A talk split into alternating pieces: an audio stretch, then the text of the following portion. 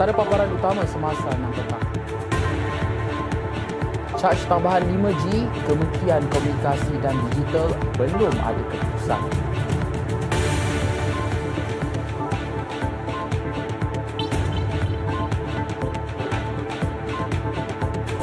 Jentik kemaluan dua murid, juru latih dodgeball didakwa.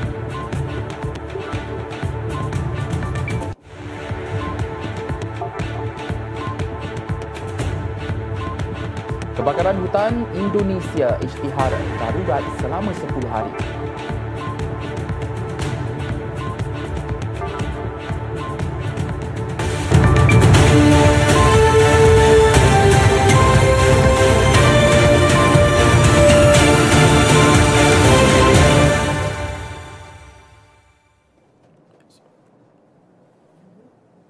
Assalamualaikum dan salam sejahtera. Anda bersama saya Alif Haikal Muhammad.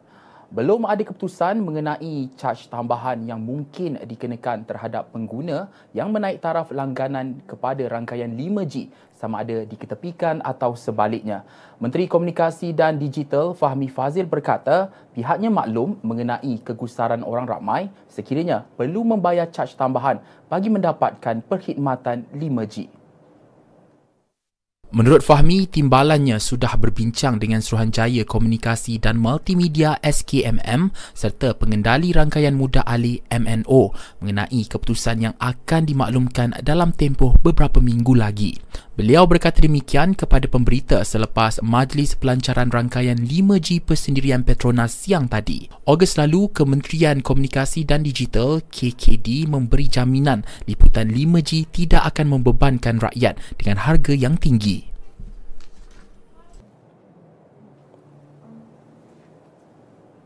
Seorang jurulatih dodgeball mengaku tidak bersalah di Mahkamah Magistrat Petaling Jaya pagi tadi atas dua pertuduhan menjentik kemaluan dua murid lelaki ketika mangsa berusia 11 tahun November tahun lalu.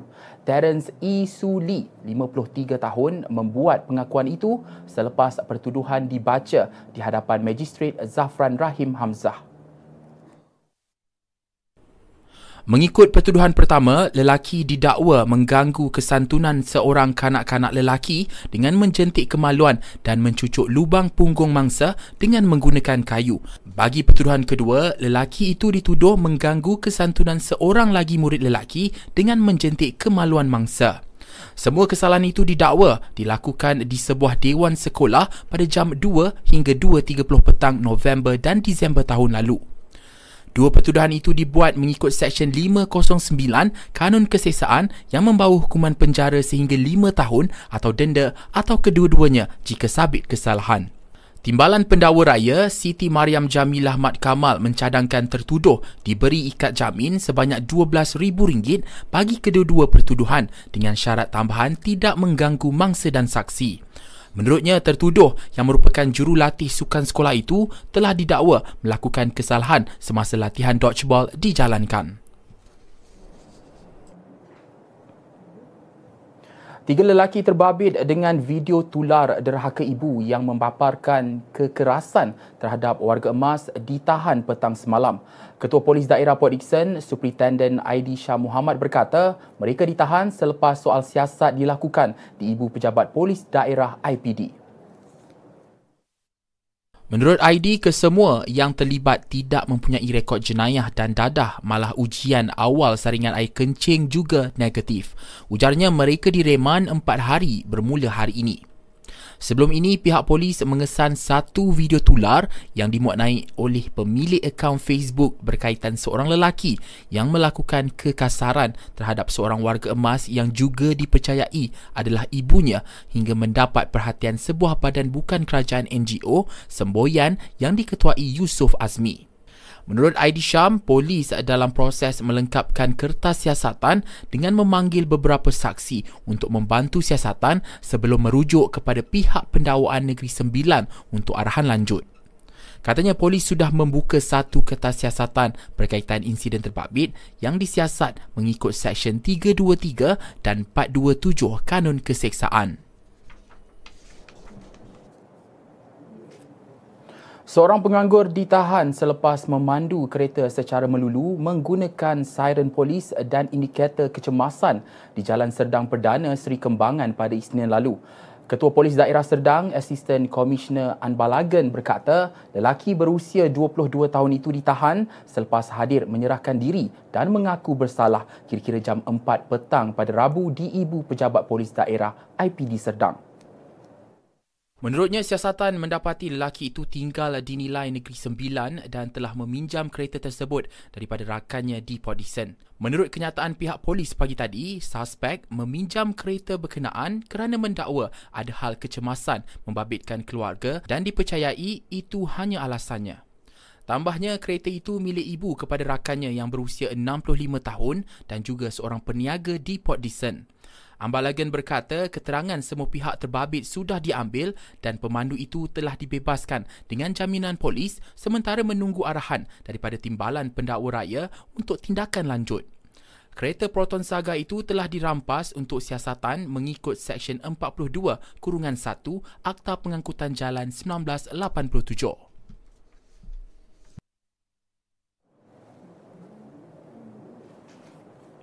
Pelakon dan pengarah Majid Salih 65 tahun menghembuskan nafas terakhirnya pagi tadi.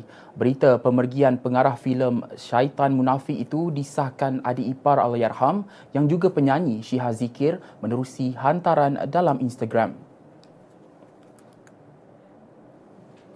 Allahyarham Majid yang juga pelakon drama rantaian popular Gerak Khas dan Metro Squad dilaporkan kritikal apabila fungsi jantungnya tinggal 25% sahaja pada Jun lalu. Allahyarham menjalani pembedahan memasang perentak jantung di Hospital Serdang dengan kos RM72,000 ditanggung pertubuhan bukan kerajaan. Julai lalu, isterinya Nur Syida Muhammad Zikir memberitahu suaminya dikejarkan ke Hospital Selayang kerana keadaan jantung lemah dan badannya bengkak serta penyakitnya merebak ke hati dan buah pinggang.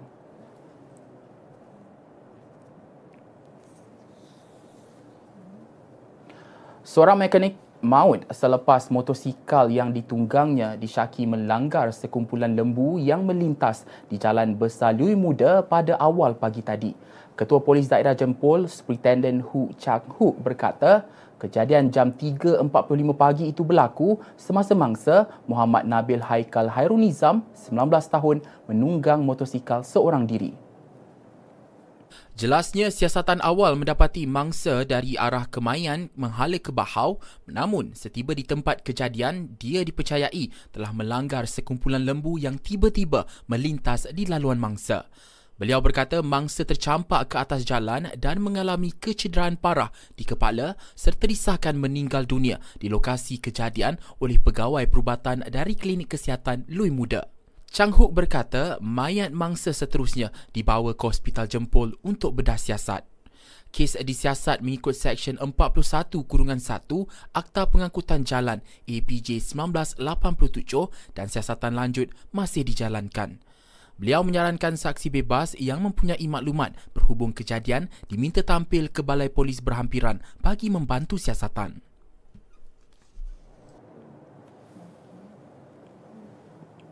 Seorang bayi perempuan berusia 8 bulan meninggal dunia selepas disyaki ditinggalkan ibunya di dalam kereta selama hampir 8 jam di parkir Hospital Chancellor Tunku Mukris HCTM Ceras semalam. Ketua Polis Daerah Ceras ACP Zam Halim Jamaluddin berkata dalam kejadian kira-kira jam 7.20 pagi itu, ibu mangsa seorang doktor di Hospital Terbabit membawa bayi itu untuk dihantar ke Taskar. Bagaimanapun, ibu bayi berkenaan terus ke tempat kerja tanpa menyedari anaknya masih berada dalam kereta. Beliau hanya sedar perkara itu selepas dimaklumkan oleh suaminya bahawa mangsa tidak dihantar ke taska. Zam Halim menerusi satu kenyataan berkata mangsa yang merupakan anak bongsu daripada dua adik-beradik disahkan meninggal dunia pada pukul 5.53 petang hari yang sama oleh pegawai perubatan HCTM. Beliau berkata keterangan daripada ibu mangsa akan diambil selepas selesai urusan pengembumian. Katanya kes diklasifikasikan sebagai mati mengejut dan siasatan dijalankan mengikut Seksyen 31 Kurungan 1 Kurungan A Akta Kanak-Kanak 2001 iaitu pengabaian terhadap kanak-kanak. Kementerian Pelancongan, Seni dan Budaya Motek dengan kerjasama Kerajaan Negeri Selangor akan menganjurkan Festival Motek di Desa at Selangor pada 6 hingga 8 Oktober 2023 bermula jam 9 pagi hingga 11 malam bertempat di Bagan Nakoda Omar, Sabak Bernam Selangor. Antara program-program menarik yang akan diadakan ialah konsert rohani, Sukan Rakyat dan Sukan Neka, Himpunan Autoshow Motor Klasik, Persembahan Kebudayaan, Pertandingan Mewarna Kanak-Kanak, Pertandingan Karaoke di Desa dan banyak lagi. Ha, ayo beramai-ramai kita memeriahkan lagi Festival Motek di Desa at Selangor ini bagi melestarikan budaya warisan kita. Jumpa anda di sana.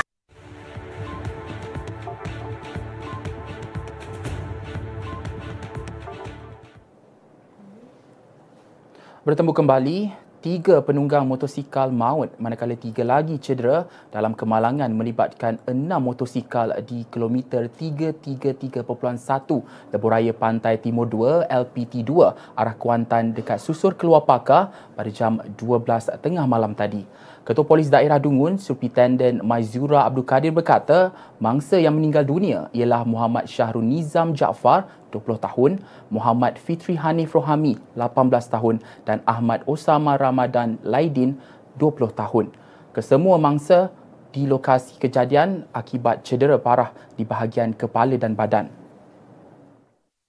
Tiga penunggang motosikal yang cedera ialah Muhammad Firzani Hilman Arifadillah, 20 tahun, Muhammad Haziq Haikal Ismail, 17 tahun dan Muhammad Afiq Kamal, 19 tahun yang cedera parah di kaki kanan.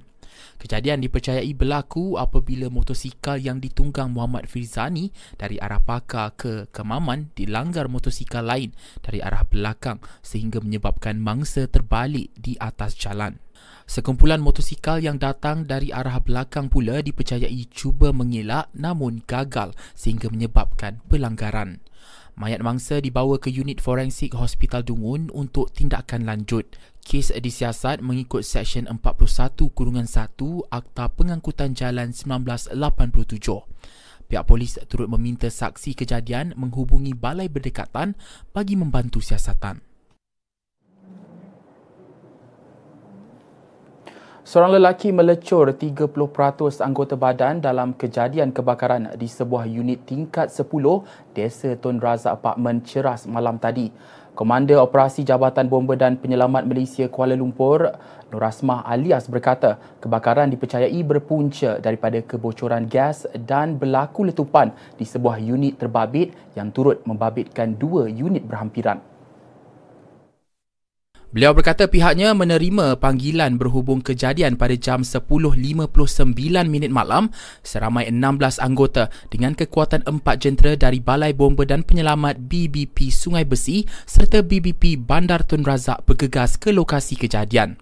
Jelasnya seorang lelaki berusia 32 tahun yang melecur itu dikejarkan ke Hospital Chancellor Tunku Mukris dan dilaporkan sedang dirawat di zon merah. Rosmah berkata insiden itu turut menyebabkan 12 motosikal rosak setelah dihempap dinding konkrit dapur unit apartmen yang runtuh akibat kebakaran itu. Katanya punca kebakaran masih disiasat.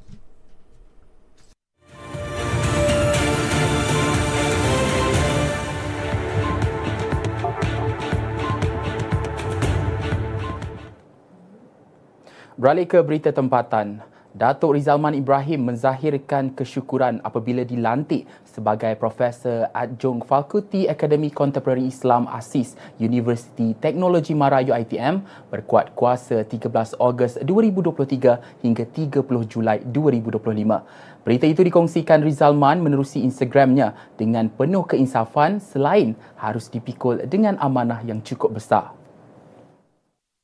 Rizalman secara peribadi terkejut dengan pelantikan di Akademi Pengajian yang bertentangan dengan latar belakang pendidikan dan pengalamannya. Namun, dalam masa sama, beliau optimis bahawa tanggungjawab baharu yang dipikulnya itu akan memberi ruang dan kesempatan buat beliau berkongsi aspirasi dan ilmu serta pengalaman mengenai usaha pembangunan umat. Bertepatan dengan prinsip Islam adalah cara hidup yang sebenar, beliau berikrar untuk memberi panduan yang tepat mengenai keperluan menjadikan agama sebagai sendi dalam sistem kehidupan manusia. Rizalman berkata tugasnya di ASIS atau Fakulti Akademi Contemporary Islam lebih tertumpu kepada perkongsian ilmu dan pengalaman bukan sahaja dengan pelajar bahkan pasukan tenaga pengajar dan pengurusan. KDEB Waste Management KDEB WM menandatangani perjanjian kerjasama penyelidikan RCA bersama Universiti Utara Malaysia UUM bagi meningkatkan kecekapan sistem operasi pengurusan sisa dan pembangunan pusat kitar semula. Pengarah urusannya, Datuk Ramli Muhammad Tahir berkata, menerusi perjanjian itu, KDEBWM akan menyediakan sokongan keuangan dalam bentuk geran kepada Pusat Teknologi, Pengurusan dan Logistik STMLU UUM untuk menjalankan penyelidikan selama setahun. Kita merasakan kita perlu pandangan dan juga uh, ilmu, pengetahuan dan juga research yang lebih sistematik uh, yang akan dilaksanakan oleh pihak STML uh, yang mana kita merasakan perlu bagi memastikan kita dapat mengenal pasti lokasi yang sesuai untuk untuk kita bina beberapa lagi buah pusat recycle center di seluruh negeri Selangor. Tambah Datuk Ramli, kerjasama yang dimeterai itu juga selaras dengan perancangan KDEB WM bagi mewujudkan 12 pusat kitar semula di setiap kawasan pihak berkuasa tempatan PBT di Selangor. Beliau berkata demikian selepas menandatangani RCA mewakili KDEB WM manakala UUM diwakili Timbalan Naib Chancellor Penyelidikan dan Inovasi Profesor Dr. Rusayani Ismail. Majlis itu berlangsung di Pusat Convention Shah Alam siang tadi.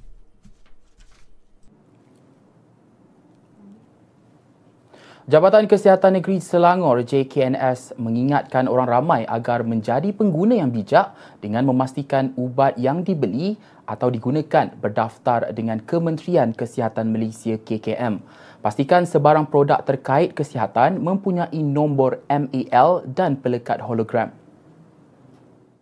Menerusi perkongsian di Facebook, JKNS menasihati orang ramai agar memastikan ubat yang dibeli bukan kategori ubat terkawal di mana ciri-ciri mengenali ubat tersebut mestilah mempunyai nombor MAL yang diakhiri dengan abjad A.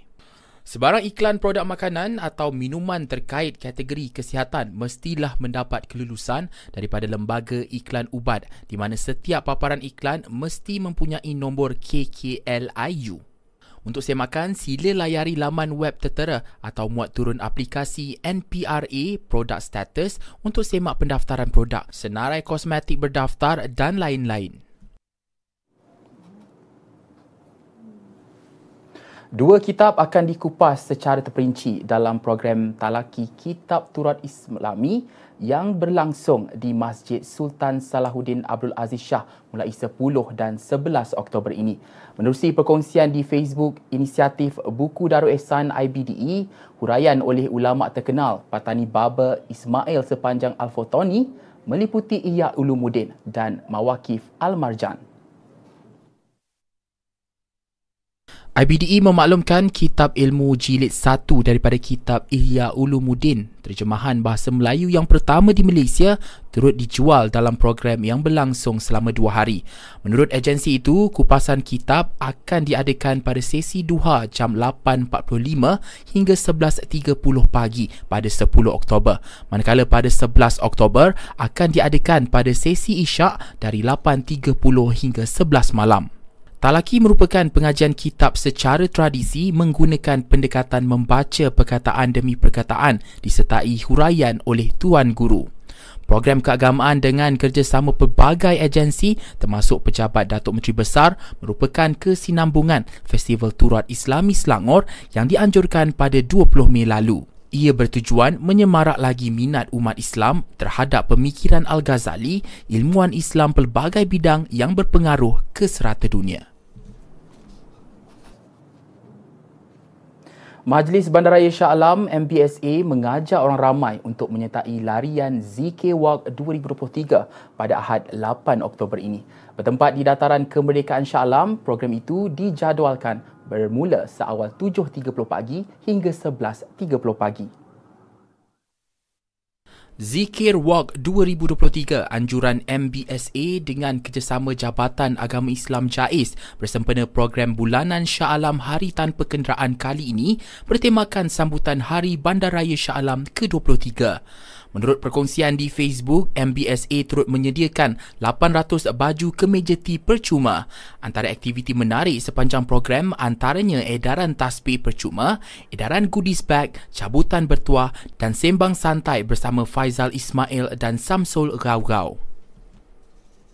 Jika pemaju tidak serah kunci rumah lebih dari 2 tahun, anda boleh tuntut ganti rugi dari pihak pemaju. Sebagai contoh, rumah yang dibeli RM500,000. Tarikh yang terima SMP 30 hari bulan 12 tahun 2018. Patut pemaju perlu serah kunci selepas 2 tahun tarikh SMP iaitu pada 30 hari bulan 12 tahun 2020. Okay, kita ambil contoh pada tarikh hari ini 29 hari bulan 11 tahun 2021 jumlah hari lewat adalah 334 hari.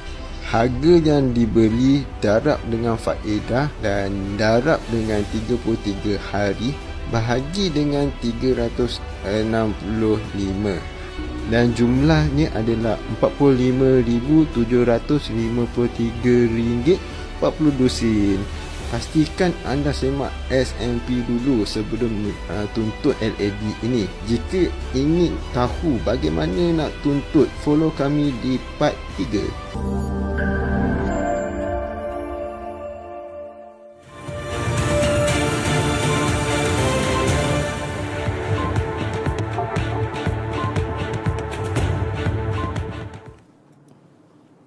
Berita sukan, atlet yang memenangi pingat di Sukan Asia 2022 berpeluang menyertai program Road to Gold RTG meskipun acara yang disertai mereka tidak dipertandingkan pada Sukan Olimpik. Menteri Belia dan Sukan Hanayo berkata, langkah ini boleh dianggap sebagai inisiatif untuk terus meningkatkan prestasi atlet bagi memastikan mereka sentiasa memberikan prestasi yang konsisten di arena antarabangsa. Hana berkata Kementerian Belia dan Sukan KBS sedia mengkaji keperluan bantuan tambahan kepada beberapa sukan yang disifatkan menyerlah di Hangzhou seperti terjun, squash, pelayaran, berbasikal, equestrian selain mana-mana atlet yang berjaya meraih pingat. Setakat hari ini, kontijen negara berjaya melepasi sasaran 27 pingat tanpa warna yang diletakkan apabila merangkul 28 secara keseluruhan membabitkan 5 pingat emas, 6 pingat perak dan 17 pingat gangsa. Squash merupakan skuad paling cemerlang dengan 3 emas, 1 pingat perak dan 1 pingat gangsa disusuli pelayaran 1 emas 2 gangsa, equestrian 1 emas dan terjun 1 perak 4 gangsa. Selain itu, isukan satu perak satu gangsa, wushu satu perak, berbasikal track empat gangsa dan olahraga tiga gangsa.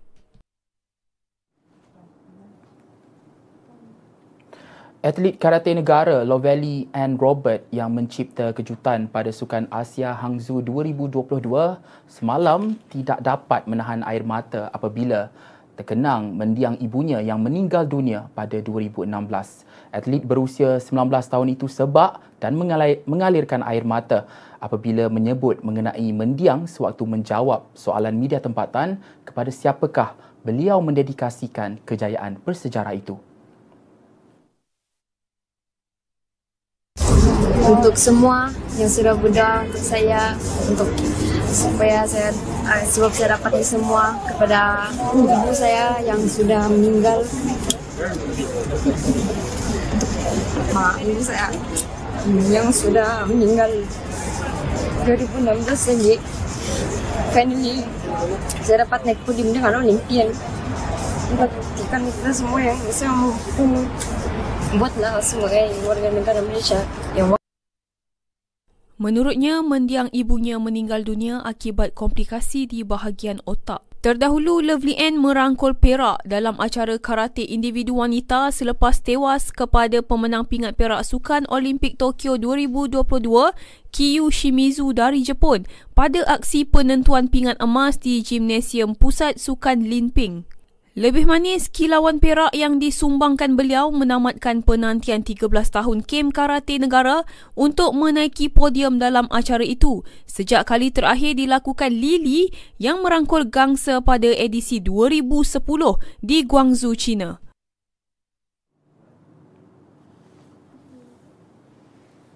Jabatan Agama Islam Selangor JAIS muncul naib juara dalam kejohanan Ijtimak Perdana Agensi Agama Seluruh Malaysia IJPAM di Sabah kemarin. JAIS memaklumkan kontingen Selangor yang meraih dua emas dan tiga perak bersaing hebat dengan tuan rumah Sabah yang muncul juara dengan empat emas dan dua perak.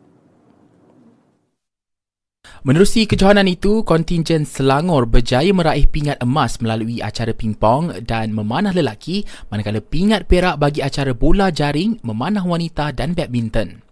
Bertempat di Kompleks Sukan Universiti Malaysia Sabah, kejohanan sukan dui tahunan anjuran Jabatan Kemajuan Islam Malaysia disempurnakan Menteri di Jabatan Perdana Menteri Hal Ehwal Agama, Dato' Dr. Muhammad Naim Mokhtar. Menerusi ucapan, beliau berbangga dengan warga agensi Islam yang bertanding di kejohanan IJPAM yang menunjukkan sikap semangat kesukanan.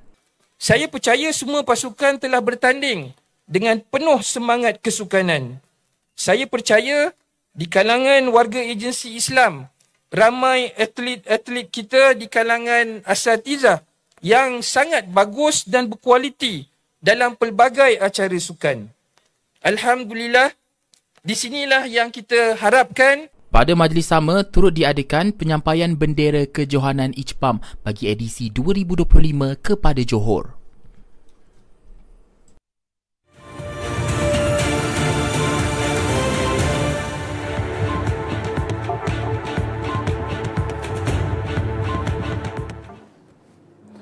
Kita ke perkembangan global. Pihak berkuasa di Kalimantan Tengah Indonesia mengisytiharkan darurat selama 10 hari bermula hari ini berikutan pencemaran udara susulan kebakaran hutan dan tanah yang berterusan.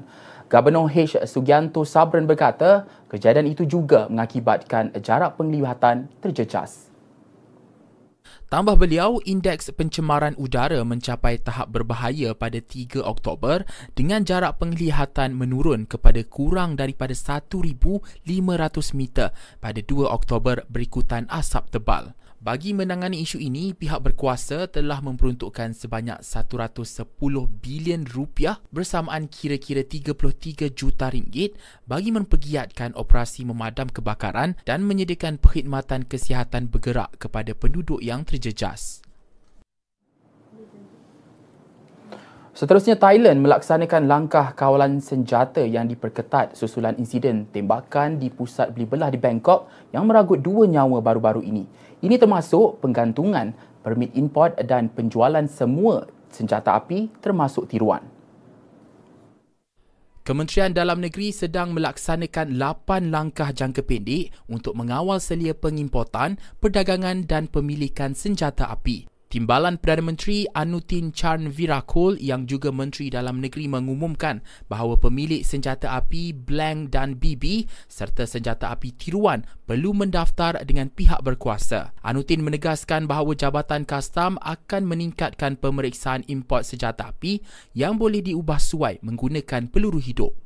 Anutin mengadakan pertemuan dengan agensi berkaitan termasuk polis di Raja Thailand, Jabatan Kastam, Kementerian Ekonomi dan Masyarakat Digital dan Kementerian Kesihatan Awam untuk membincangkan langkah-langkah jangka pendek dan panjang bagi kawalan senjata susulan insiden di Siam Paragon Mall. Timbalan Perdana Menteri menjelaskan bahawa Gubernur Wilayah tidak akan mengeluarkan permit untuk individu membawa senjata di kalayak ramai. Beliau yang juga menyatakan bahawa program senjata kebajikan tidak akan diperluaskan kepada orang awam. Bagaimanapun, pegawai penguatkuasa undang-undang bagi pencegahan dan penindasan jenayah dikendaki membawa senjata api dengan pemindahan dilarang sama sekali.